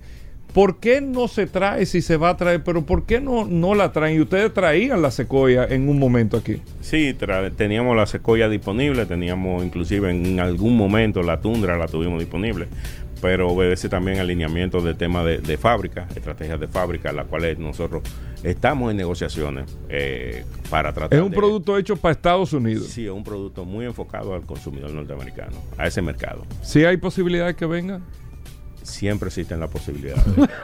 Este, El hombre de culebro, sí. pero no, pero en serio. o sea, Vamos a tener que tirar los Hay diputados. cosas, bien. no, ¿Cómo? Hay No, cosas, hay cosas ¿Cómo así? interesantes, hay cosas interesantes que van a estar llegando. Este Te año. sí, te puedo adelantar que próximamente tendremos ya el Crown aquí disponible. ¿Cómo? ¿Qué? Sí, señor. El Crown. Sí, señor. Híbrido. Mira, tú ves, es una sorpresa. en un mercado de jipeta es una sorpresa. Exactamente. Y vendrán algunas cositas más interesantes. Tú. Siempre tiene su cosita. Sí, No, pero su- así- así- cosita. es que así mantengo que me puedan Sí, invitar. sí, sí, sí, sí, sí. Administrar. Exacto. Cuando venga el la- tú vienes. No, Exacto, exacto. exacto. Y ahí te, dejo, y ahí te, te- te adelanto un palmar. Villalona, gracias por tu tiempo de parte de la Delta Comercial. Un Gracias. saludo por allá a todo el equipo. Nosotros tenemos que hacer una breve pausa. Vamos a hablar de seguros. Viene Félix Correa ahora. Cuando regresemos, no se muevan. Ya estamos de vuelta. Vehículos en la radio. Bueno, de vuelta en Vehículos en la Radio El Impecable, hoy miércoles. Por eso tenemos las noticias que solo manejan los grandes. Aquí está el impecable Manuel Rivera con nosotros. Saludos, Manuel Peña. Saludos, Sí, Manuel Peña, un hombre con fuerte, de impecable. Una de las columnas de impecable. Una. Una, sí, porque Una. Julito tiene dos. Peque una, Julito Emanuel y Julito. Exactamente. Esas son las Emanuel patas. Peña, un- un- Ey, verdugo. Muy fuerte. Verdugo, pero adelante impecable, siempre con la calle del día de hoy y las noticias impecables que tenemos para todos los oyentes. Muchísimas gracias, mi querido compadre. Gracias a ti. También gracias a ti, Paul, que estás aquí con nosotros como siempre. Un fuerte abrazo para Tuey, para Félix Correa, para Daris, para José y Alejandro en los controles que hacen posible que nuestra voz salga a través de las ondas tercianas de Sol 106.5, la más interactiva. Como tú sí lo has dicho, eh, mi compadre Hugo, siempre tenemos una calle. Y la calle de hoy, no sin antes recordarles a toda la audiencia que puede conectar con nosotros a través de redes sociales, arroba la calle RD, arroba Manuel Rivera RD y arroba impecable radio. Y esta noche, como cada noche a partir de las 8, nos conectamos por la hermana emisora Rumba 98.5 FM en el programa Impecable Radio. Mira, quiero compartir con toda la audiencia, contigo también, Hugo, Paul, amigos oyentes, para que me visiten allá en mi red social, arroba Manuel Rivera RD. Paul, me he comprado un motor y ahora, y ahora estoy mono con juguete nuevo. Sí, sí, me compré un motor, una motocicleta y quiero que vayan, compartan conmigo. Paul y yo vamos a dar una vueltecita Claro. pronto. Ojo. Vamos, a, vamos a, a invitar a Alex Moya. A Félix Y- Correa. Bueno, Félix Correa lo que tiene una patineta y es eléctrica. Sí, es verdad, tú puedes ir, ¿verdad? Es verdad, es verdad. Bueno, pues para allá, en arroba Manuel Rivera RD, pueden encontrar algunas cositas que he subido, así como para que se entretengan. Y para que vean con quién desayuné el lunes, Día del Trabajador. Me encontré con grandes, eh, grandes exponentes de la velocidad. Pero vámonos al momento impecable. La calle de hoy es la calle Yolanda Guzmán. Nació en Santo Domingo y murió fusilada en Mata Redonda, Villa Mella, por tropas de la base aérea de San Isidro la noche del 2 de mayo de 1960. 1965. Fue una dirigente barrial PRDista. Participó activamente en la conspiración para reponer al profesor Juan Bosch en la presidencia del país. Ubicada en el sector 26 de enero en Sánchez Luperón, Mejoramiento Social y Los Mina, ya sabemos en honor a quien la calle Yolanda Guzmán lleva su nombre. Te Perdón, picó y ahí. en Los Minas. Sí, la- la- llega hasta Los Minas esa calle. Yolanda Guzmán. Sí, señor. Ey, para que sepas. Perdóname, pero perdóname, ¿puedo decir algo? Hay un Claro, porque la Yolanda Guzmán es una calle que empieza en la 27 de febrero, Sí. pero no termina en Los Minas porque... No, pero hay una, una ¿cómo se llama esto, Paul? Cuando Una respaldo. Una esa misma. Ah, pues, una yo te iba respaldo. a decir, ahora que tú estás hablando de calle, te iba Sí, a pero- decir Domingo Sabio, Madre Mazarel, lo que está por ahí, Sí. la José Fabrea. Todos esos tú- sectores. exactamente. Sí, señor. Ahí está, la calle Yolanda Guzmán con la majestuosa colaboración de Félix Correa. Tú creciste por esa zona, porque tú te sabes todo eso No, que pasa es que la parroquia que yo visito es la parroquia Ah. María Osciladora, que está en la calle Manuela 10, y que precisamente es el complejo Don Bosco. Ya. Ahí está todo lo que canillita con Don Bosco, y, tiene que ver la Yolanda Guzmán. Bueno, pues ahí está. Ahora con estas informaciones que solo manejan los grandes, les tengo una, óyeme, una primicia que pudiera ser halagüeña para el mercado, pero no tan halagüeña para la gente de Porsche. ¿Por qué? Bueno, pues acaba de salir la peor pesadilla del Porsche Cayenne Turbo. Está en caminos. Y en, y en camino viene un SUV, como le llamamos, ¿verdad? En este argot automotriz, un SUV inglés que tendrá un motor V8, pero de BMW. Oigan qué dato, que el Porsche Cayenne Turbo es el rival a batir entre los SUV deportivos, es algo que ya nadie duda y a estas alturas mucho menos. Bueno, pues más aún desde la aparición de su versión Turbo GT, pero desde Reino Unido quieren desafiar el todoterreno alemán, creando un nuevo Range Rover Sport SV, que no solo reemplazará al anterior SVR, sino que también promete mejorar sensiblemente sus prestaciones y comportamiento. Ahora bien, ¿será capaz de conseguirlo? Eso está por verse. Jaguar Land Rover, ahora rebautizada como JLR, así, a simple, así, desde hace tan solo unos días. No sé si ustedes lo han comentado, Hugo Paul, amigos oyentes, ese, ese cambio de nombre de Jaguar Land Rover ahora se llamará JLR como para minimizar, como para poner simplemente las iniciales. Vamos a ver hasta dónde llega esta estrategia de mercadeo, pero eso es un paréntesis. Desde allá están emplazando a reservar a la, a la agenda del 31 de mayo. Ese día será presentado el nuevo Range Rover Sport SV. Es la versión de altas prestaciones de la tercera generación del SUV más deportivo dentro de la gama de Range Rover y viene para plantarle cara a nada más y nada menos que la Porsche Cayenne Turbo. Esto es un duelo de titanes. Está bellísimo el modelo. Ustedes pueden entrar a autoridad, perdón, a, internet para que vean todas las imágenes. Tiene muy buenas prestaciones, tiene muy bueno, eh, eh, muy buenos, eh, ¿cómo dice?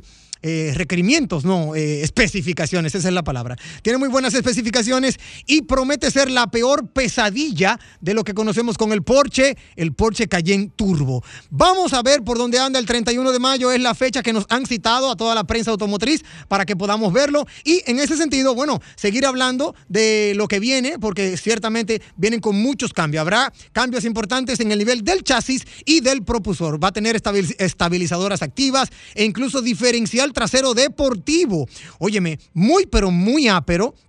Es, óyeme, es como para, como para demostrarle al mercado de las SUV deportivas que Range Rover está de vuelta y con un motor twin turbo, como si eso fuera poco. Por otro lado, continuamos con más informaciones y es una información un poquito triste y es que Rolls Royce acaba de concluir su producción del, del descapotable más vendido en toda la historia. Rolls Royce ha anunciado oficialmente el cese de producciones de su modelo, el Dawn. Dawn significa amanecer en, en- español. Dawn es como el amanecer y el descapotable más vendido de la historia de la marca. Bueno, su presentación, para aquellos que eh, andan anotando historia, fue en el año 2015 y su modelo Black Batch, que es el más potente, se presentó en el 2017. El 80% de los paneles de esta carrocería son específicos, aunque tiene mucha similitud con otros modelos que hay en su catálogo. Dice adiós ese motor movido por un V12 Twin Turbo de 6.6 litros que produce 571 caballos de fuerza en su versión estándar y 601 caballos de fuerza en el Black Batch, que es como quien dice la etiqueta negra, ya no será producido. Lamentablemente, el Dawn, que es el, el tercer modelo del descapotable de Rolls Royce después del Phantom 7 y sus acompañantes Phantom Coupé y Phantom Drophead Coupé, esto le permitió a la marca llegar a una base de clientes mucho más joven, pero ahora dice adiós. El tiempo es oro y tenemos que despedirnos, no sin antes con eh, darle a conocer, amigos oyentes, lo último de, de Mercedes-Benz. Sí, señor. Si quieres más potencia, oye esto, Hugo, que tú has hablado mucho de esto y tú también, Paul. Si tú quieres más potencia, Mercedes-Benz acaba de lanzar un paquete de suscripción para los Mercedes-Benz eléctricos y vas a tener que pagar o mensual o anual para que tu motor, o mejor dicho, tu vehículo sea actualizado. Aún así, también, si quieres más potencia, si quieres 60 caballos de fuerza más, tienes que pagar, por ejemplo, 90 euros más. Es una cosa increíble lo que está pasando con la industria automotriz. Todo se ha movido al mercado de las suscripciones. No importa el Mercedes-Benz eléctrico que tú tengas, no importa lo costoso que sea, usted de ahora en adelante, si quiere tener más, como aquellos asientos de calefacción que tenía el BMW, que cobraron por usarlo, bueno, pues ahora viene Mercedes-Benz con lo mismo. Si tú quieres que corra más, si tú quieres más prestaciones, paga más. Si quieres compartir con nosotros más de nuestro contenido, puedes hacerlo a través de redes sociales. Arroba la calle RD, arroba Manuel Rivera RD, arroba impecable radio. Y esta noche, como cada noche a partir de las 8, nos encontramos en el hermano programa de la, hermano, el de la hermana emisora Rumba 98.5 FM en impecable radio. Ya estamos de vuelta. Vehículos en la radio. Félix Correa, hablando de seguros aquí en Vehículos en la Radio, Félix Correa con nosotros cada miércoles. Miren, y es importante, si usted tiene alguna necesidad de orientación con el seguro de su vehículo, si usted quiere saber la cobertura de la póliza que usted tiene, si usted quiere saber eh, cómo lograr un mejor precio en su seguro de vehículo, si tiene una reclamación, si le dijeron que le cubre o no le cubre el porqué, Félix Correa está con nosotros aquí para orientarlo y usted nos puede llamar, nos puede escribir por el WhatsApp también para cualquier pregunta o orientación. Primero, la bienvenida formal, Félix Correa, bienvenido al programa. Contentísimo Hugo Vera, Paul Manzueta y nuestro querido Manuel Rivera que está con nosotros todavía aquí en Vehículos en la Radio a través de Sol 106.5, la más interactiva. Vamos a ver, 600 segundos hablando de seguro. Sí, ¿verdad? señor. ¿Qué vamos sin, a embargo, este- sin embargo, nosotros vamos a tener un programazo este sábado. ¿Qué vamos a tener este sábado? Este sábado en 60 minutos de seguros vamos a tener unos invitados especiales y vamos a hablar como nosotros siempre lo hacemos de seguro orientando con relación a la actualidad eh, y, y vamos también a anunciar un congreso que viene por ahí este sábado en 60 minutos de seguros. Mira, eh, Paul, yo quiero eh, iniciar, ya, ya vamos a hablar el sábado de eso, pero quiero iniciar aquí porque aquí es un programa donde todo comienza Ey, y todo termina. no, deja eso. Vehículos en la radio. Miren, señor, en materia de seguro. Deja eso. En materia de seguro. Mira. Miren, señores, nosotros estamos ya en mayo. Eso significa que en junio ya, empezando el mes de junio, inicia la temporada ciclónica, la cual promete lamentablemente que va a ser bien intensa. Entonces nosotros hemos estado hablando de todo este año a propósito de nuestro programa 60 Minutos de Seguro, se ha hablado largo y tendido de todos los siniestros. Los siniestros son los que marcan el precio de los seguros. Y los siniestros 2022, que fueron bien catastróficos, estamos hablando de varias tormentas y, sobre todo el 4 de noviembre, que fue bien fatídico, eh, la tormenta Fiona también, todo esto es la que le pone precio a los seguros. Usted dirá, ¿por qué? Bueno, porque el seguro es global. Por ejemplo, las compañías aseguradoras tienen que ver con reaseguros. Para tú poder fijar un contrato de seguro, y me voy eh, específicamente a todos los que tienen que ver con seguros de riesgo, de incendio y demás familiares, porque a veces eh, los vehículos tienen otra connotación, no voy a dar detalle, pero tienen otra connotación con relación a, los siniestros. Y, y- y los vehículos ya tienen su siniestro. Ustedes saben que aquí se choca diario. A propósito de lo que sucedió, que anda un video por ahí del motorista que vamos a hablar de ese tema. Entonces es importante que ustedes, y se lo digo porque, para que ustedes revisen los contratos, los pocos seguros de incendio, es bueno que se revisen. ¿Por qué? Porque hay mucha gente que tiene aquí Infraseguro tiene un negocio con 30 millones de inventario y asegura 20 millones. El objetivo, pagar menos prima. Pero ¿qué pasa? Que al momento de un siniestro, usted va a cargar con ese mismo porcentaje, usted va a tener que cargar como que usted es una compañía aseguradora. Se lo pongo fácil. Si usted tiene un negocio y usted tiene 30 millones de inventario y usted asegura 15 millones, ese 50% al momento de un siniestro, no importa cómo, si usted perdió todo, la compañía le va a pagar los 15, Si nada, 15 más se, millones. si nada más se perdieron Pero 7 si millones, se le va a pagar siete, 3 millones y medio. Usted, exactamente. Siempre le va a pagar usted- el 50%. eh, porque usted está cargando Exacto. con ese 50%. Claro, no se da siempre, no se da siempre eh, el porcentaje del 50% porque tiene que ver con qué, usted asegura. Entonces, eso es importante que usted hable con su asesor. El asunto de seguro es un poco complicado y por eso siempre usted puede no tener. Vamos a hablar con la gente, Félix. Exactamente, un asesor de seguro para que lo oriente. Félix Correa, la primera que necesita. pregunta que te voy a hacer con relación al video. Yo tengo un accidente de manera expresa.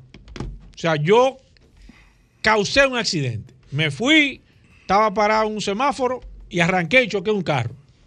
Expresamente. ¿El seguro me paga como quiera? Bueno, mira, si te refieres a lo del video del motorista. No, no, no, te puse un No, no, ejemplo. A- aparte del video. lo que- lo que pasa es Porque que- es un motorista y se supone que siempre Mira. la gente va. Mira, el seguro está para protegerte. Ahora, lo que hay que ver es porque la intención de chocar un vehículo, eso está en la mente tuya.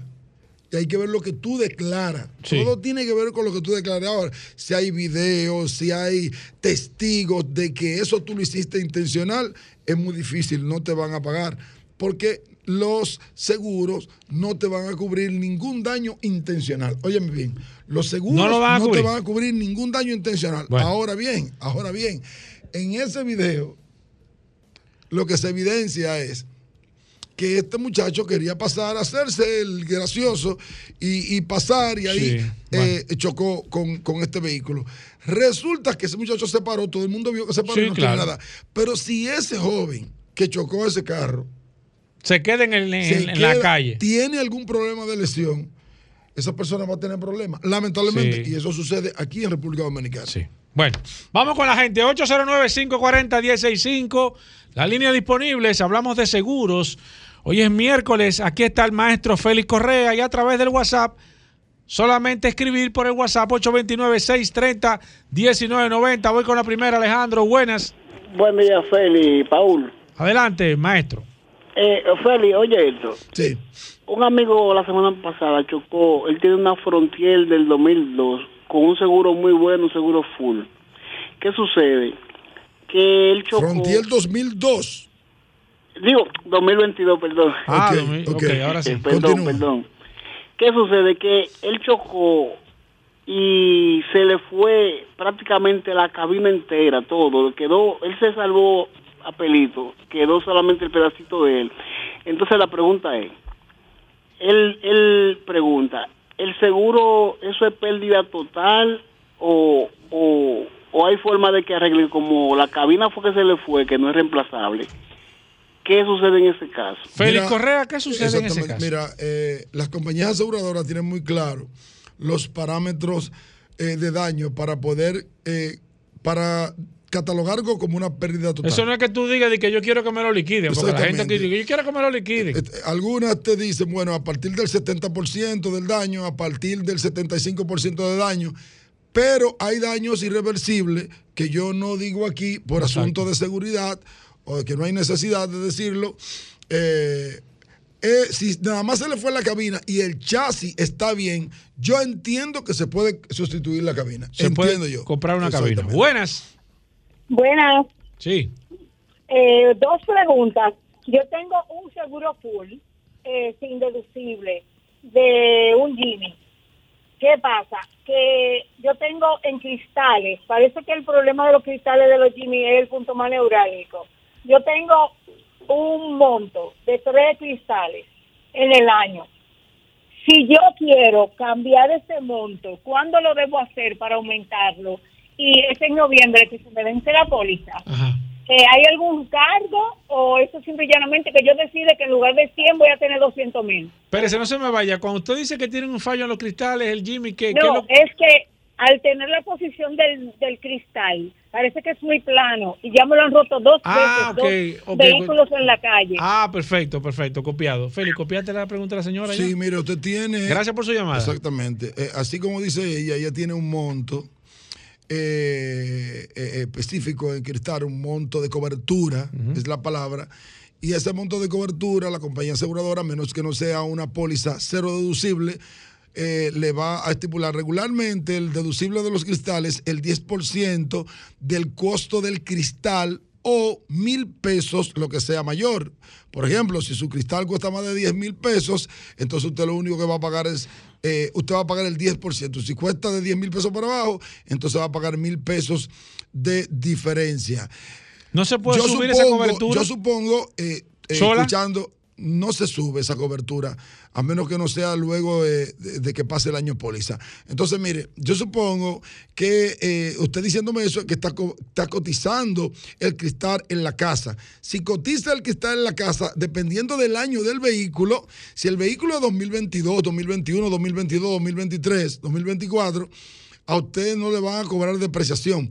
Pero si lo cotiza en la casa, ya usted sabe que es mucho más caro el, el cristal y usted va a agotar su cobertura más rápido. Entonces la recomendación mía es que busque un cristal de reemplazo de buena, eh, de buena categoría, de buena calidad, de forma tal que no se le agote su, su cobertura. Voy con esta pregunta. Nelson Domínguez dice: Hola, Félix Correa. ¿Funcionan los seguros que son por kilómetros? Sí, claro, funcionan, claro que sí. Lo único que sí es bueno que usted, eh, hay algunos que tienen que instalarle un dispositivo, eh, eh, por ejemplo, vía reserva. Vía reserva, eh, tú tienes que tener una aplicación en tu celular y te van a pagar por cómo tú, más bien no es por lo que tú recorras, sino cómo tú te comportes. Aparte del kilometraje, o sea que sí, ellos funcionan, los seguros funcionan, si te puedes adaptar a ellos, funcionan. Mira, haciendo un paréntesis aquí, el Peque nos envía una información de que para personas que nos escribieron a través del WhatsApp de que no había la Yolanda Guzmán, eh, estaba en los Minas, sí, está en los Minas. Hay una, hay una, Son- Yola- hay una Yolanda Sí, lo que había que especificar, y me perdona, Sí. porque yo conozco perfectamente la Yolanda Guzmán de María Osciladora, de mejoramientos, de el mejoramiento social, es que llega desde la 27 de febrero, cuando tú cruzas el puente, cuando tú vienes de, de la zona oriental, tú entras a la Yolanda Guzmán, y esa Yolanda Guzmán te da hasta después de la Obando, pero esa es una Yolanda Exacto. Guzmán. La otra de los Minas, Exacto. puede que se llame Yolanda Guzmán y que sea el mismo personaje. ¿Qué debimos decir? Tal vez eso faltó, que hay dos, dos. Exacto. Vamos con esta última. Marcos López dice aquí, pregúntamele a Félix Correa, ¿cuál es el mejor eh, seguro de ley para un vehículo coreano 2013? ¿O qué debe de tener? ¿O qué debe de solicitar él? Mira, un seguro de ley bueno, no importa la marca, para todos los, para todos los vehículos, es el que usted le compra una cobertura básica de 500 mil pesos. Usted le pide a sí mismo. Eh, el límite de 500, 500, un millón, con un millón de pesos de fianza, que tenga asistencia vial, que tenga eh, casa del conductor o el centro de asistencia al automovilista y que tenga una responsabilidad civil en exceso de por lo menos 3 millones, aunque usted pueda adquirir la de 5 millones o de 10 millones. Eso es un buen seguro de ley para cualquier vehículo. Félix Correa, la gente que se quiera poner en contacto contigo, ¿cómo lo puede hacer? Es muy fácil, 809-604-5746. Gracias, Félix Correa. Gracias, Manuel Rivera. Gracias, Dari. Gracias a Toy Tavares. Gracias a ustedes por la sintonía. Mañana, después que te termine el sol de la mañana, comienza este de nuevo su programa Vehículos en la Radio. Lo dejamos con Ámbar, Luna, Zoila y solo para mujeres. Combustibles Premium Total Excelium. Presentó.